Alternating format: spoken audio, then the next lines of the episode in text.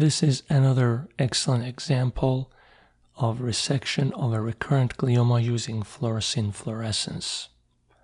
This is a 46 year old male who underwent resection of a low grade oligodendroglioma in the left frontal lobe approximately two years ago. Surveillance imaging revealed tumor recurrence, this time more enhancing, associated with a cystic component of the tumor compressing the ventricle. The identity of this tumor was consistent with glioblastoma multiforme on the final pathology. Patient underwent reopening of the left frontal craniotomy. Fluorescein fluorescence was used to identify the tumor nodule, as you can see here. The dura obviously enhances with fluorescein as well as expected. Neuronavigation was also used for guiding the resection. Fluorescein fluorescence guided disconnection of the enhancing nodule away from the surrounding normal peritumoral white matter.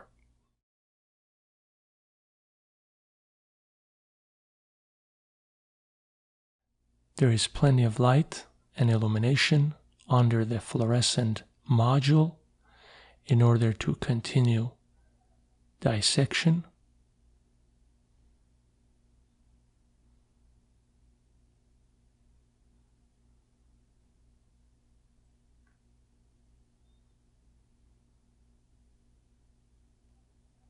You can see a clear margin of tumor enhancement against the normal white matter.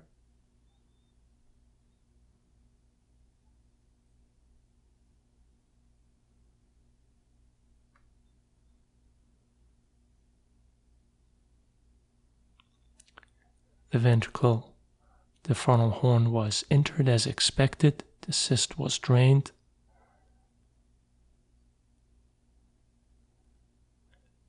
You can see a good resection along the more lateral inferior aspect of our resection cavity.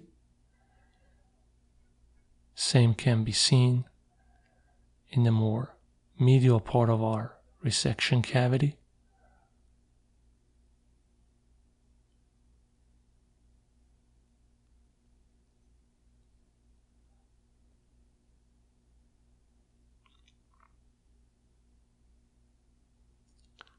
I was very satisfied with the extent of resection, which was confirmed using neuronavigation data.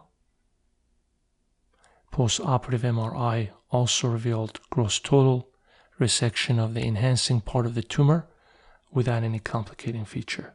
Thank you.